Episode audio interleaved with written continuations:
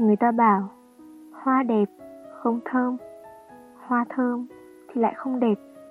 Nhưng ngài tôi May mắn được ưu ái cho vẻ ngoài thuần khiết, Đẹp xinh Và cả làn thơm ngào ngạt đầy tinh tế.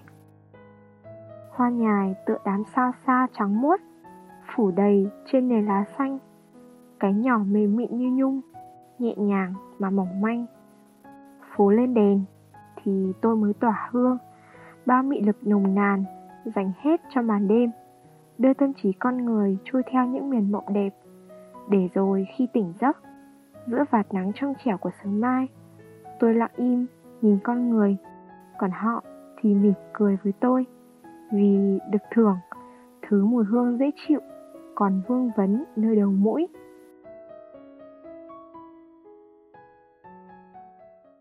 Có lẽ do mấy bông hoa nhài nhỏ xíu lại mỏng manh Nên tôi được đám cây trong vườn của cô phù thủy quan tâm kỹ lắm. Sau khi kết thúc công việc vào tờ mờ sáng Đám xương căng tròn bắt đầu nghịch ngợm Nhảy nhót trên thân mình tôi.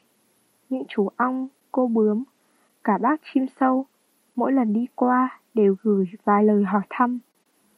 Chiều chiều, mấy nhóc hoa mờ nhú Gọi tôi đi ngắm mặt trời lặn.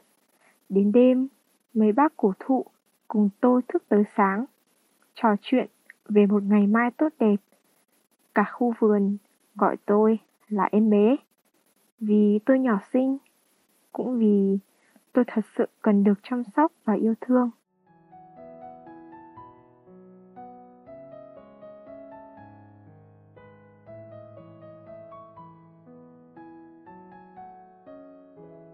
Chuyện từ lúc những bé hoa đầu tiên của tôi ra đời.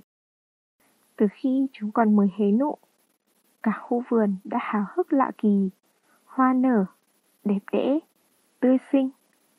Cùng nàng gió đưa hương đến từng ngóc ngách trong vườn. Chúng giúp mọi sinh linh trong khu vườn được thoải mái hơn, thả trôi được những vấn đề không tên và chuẩn bị cho một ngày mới đầy sức sống. Cô phù thủy bảo, tôi có mùi của màu xanh lá cây, của sự chữa lành. Thỉnh thoảng, cô sẽ ra vườn, lựa chọn những bông hoa đẹp nhất, thơm nhất để phơi khô, phần thì để ướp trà, phần còn lại bỏ vào trong một chiếc túi nho nhỏ, được cô đeo bên hông. Mỗi tối, cô thường pha một ấm trà nhài, ngồi trên bộ bàn ghế trong vườn, lim dim trò chuyện với chúng tôi nhiều khi ngủ quên lúc nào không hay. Một cuộc đời luôn cống hiến là sứ mệnh của tôi. Tổ tiên của tôi đều như vậy. Tôi là em bé của mọi người vì tôi cho đi tinh túy của mình để mọi người được hạnh phúc mà chẳng cần đáp lại. Tựa, nụ cười của tụi trẻ con hàng xóm trao đi tươi giói mà không màng suy nghĩ. Ban đầu, tôi thích nghe điều đó lắm bởi công sức làm cho đời, cho người, cứ thế được ghi nhớ và biết ơn. Nhờ đó, mỗi ngày tôi đều cố gắng hết sức, vươn rễ sâu nhất có thể, tập trung mọi sinh lực để kết hoa nhanh nhất. Chỉ tiêu của chị phù thủy là 10 bài viết một ngày, thì tôi cũng phấn đấu không thể thua chị được. Sau một tháng, toàn thân tôi phủ hoa trắng như tuyết, bông kết dày thành chùm khiến tất cả đều bất ngờ. Tôi thỏa mãn với ánh nhìn trầm trồ từ khắp nơi, tiếp tục duy trì tiến độ này. Nhưng mà cho đến khi nào nhỉ? Khi nào mình sẽ dừng lại đây? Khi đó, tôi không nghĩ nhiều đến vậy. Chỉ biết làm đến kiệt quệ thì thôi. Thế mà cái thời khắc đó đến nhanh hơn tôi nghĩ. Sau 5 ngày nở tưng bừng, lớn bắt đầu nhỏ dần đi. Tôi bắt đầu có chút lo lắng, nhưng chỉ nghĩ là do thiếu nước nên mới khác đi một chút. Nhưng mà đến tuần sau, khi đêm sương giá bắt đầu phủ đầy mảnh vườn, tôi cảm nhận rõ rệt cái đau nhức trải dài cả thân cây. Tôi không nhấc nổi cành lên. Đám nụ hoa không nói một lời mà rơi xuống đất. Tôi cố gắng lắm rồi, nhưng không thể chống đỡ nổi nữa làm ơn. Xin đừng để tôi ra đi như này.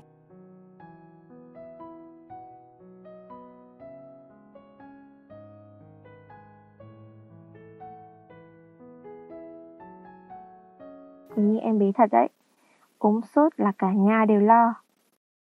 Tôi nghe tiếng ríu rít của tụi chim di bên tai. Thế là từ từ tỉnh giấc. Tôi chẳng nhớ mình đã lịm đi trong bao lâu. Chỉ thấy cả vườn đều đang vây quanh tôi. Cô phù thủy nhỏ cười hiền đi vào trong nhà. Tôi loáng thoáng thấy vạt áo len của cô đã ướt đẫm. Mái tóc nâu mỏng vương một hàng xương dài. Phải biết tự chăm sóc bản thân của mình đó. Cô ấy đã nói vậy hàng chục lần với tôi. Và tôi đã không nghĩ tới điều đấy. Để giờ đây, khi nhìn cô vì cứu tôi mà lội vườn trong đêm đông buốt giá, bàn tay dính đầy bùn đất, run lẩy bẩy. Tôi lại thấy xót. Xót xa cho cô chủ nhỏ. Xót cả cho những người bạn quanh tôi. Và xót nhất cho bản thân mình. Tự em mình phải cố gắng, nhưng không đói hoài tới lời nhắc nhở của cả vườn. Khi nhận được mùi hương của tôi ở thời điểm đó, có ai an yên nổi không? Hay chỉ thiếp đi trong lo lắng, rằng một mai khi tỉnh giấc, tôi đã chết héo như thế nào, mà không ai biết. Từ từ, em bé vẫn là em bé đang lớn, ốm nhanh, mà khỏi cũng nhanh. Đám chồi non lại lần nữa xuất hiện. Cả vườn thở phào nhẹ nhõm. May thật đấy. Tôi đã nghĩ như thế. Vì ít ra, khi thấy chúng, tôi biết mình có cơ hội được sửa sai. Tôi tiếp tục việc cống hiến của mình bằng một cách rất khác. Lắng nghe sức khỏe của bản thân nhiều hơn. Mọi cố gắng, nỗ lực đều sẽ chẳng là gì nếu bản thân không tự thấy mình tốt. Tốt từ thân đến tâm rồi đến cách sẻ chia. thì khi đó mới có thể cống hiến đúng cách.